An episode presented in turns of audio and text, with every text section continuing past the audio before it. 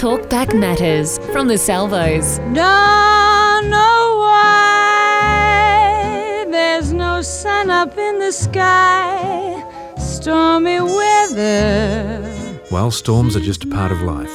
In antiquity, we have writings by Saul, who was born in Tarsus in south central Turkey around 5 BC to 5 AD, a man who was steeped in Orthodox Pharisaic Judaism, who was causing one big storm around 33 AD.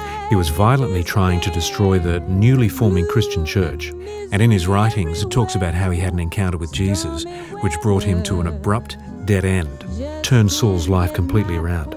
Author and counsellor Cherie Hill shares insights from her book, Beginning at the End, for those of us who've come to a dead end in our life.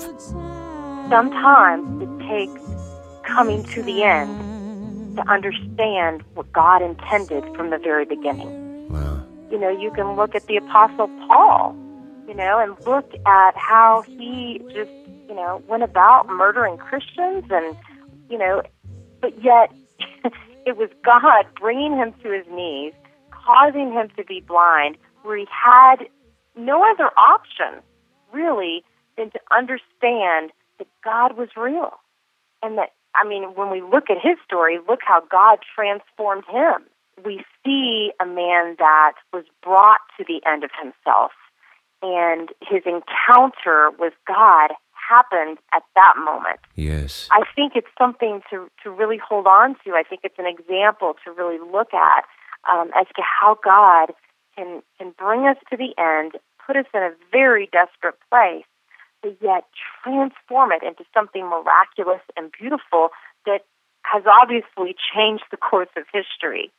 So um, we have to keep that in mind for our own lives. That sometimes, whenever we face situations where it seems that it's the end, that we, you know, grab hold of God's promises and His truth. That you know, look, He created everything from dust, so He can do anything, and He can take our ashes, the ashes of our life, the failures, and all the things that have come crashing down on us.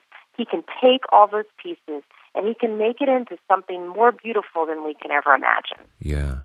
And I think of the story of Job, which is quite different because he was actually very faithful. In fact, Right. So there we have. You're exactly right. There we have a completely different situation, and I think it's very important that you know that people realize that um, this is going to happen, and we can be obeying God, and we can be walking in His will completely. But if we look at that whole situation with Job, and we look at all he lost, and we look at all the pain and suffering, that at the end we find that God blessed him twice as much in the second half of his life as he did in the beginning. yeah. So we have to, again, there are things that, you know, the Bible is so revealing, not so that we can just read stories out of a, of, as a history book. These are stories and miraculous teachings that will help us in our lives right now. It gives us perspective and profound understanding so that we can walk out safe in our own lives.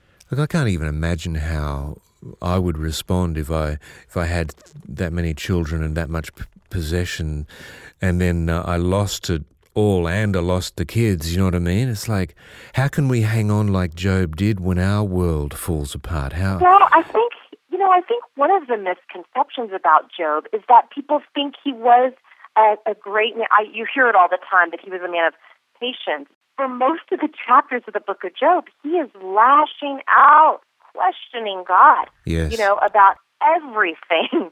So I think it's important to realize that we can't hide that that anger or that resentment or bitterness toward God.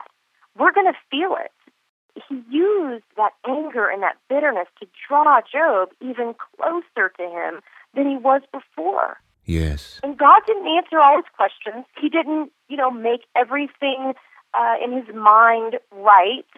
But what he did was show him again who he is, and he is God. But there are going to be times when we've got to come to God with an honest heart, just as Job did, and say, This isn't fair. I don't understand. And you know what I love? One of the first things that God replied when he did say to Job, he said, Where were you when I created the earth? Oh, man. That's right. Isn't that powerful? It's kind of, it, you know, it's kind of like the same, you know, thing. There's so many times whenever, you know, people were posturing against Jesus and he didn't really even answer their question. He just, he basically said, you know, I am who I am. Yeah.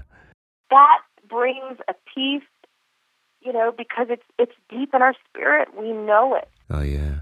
So that's all God had to say. Where were you?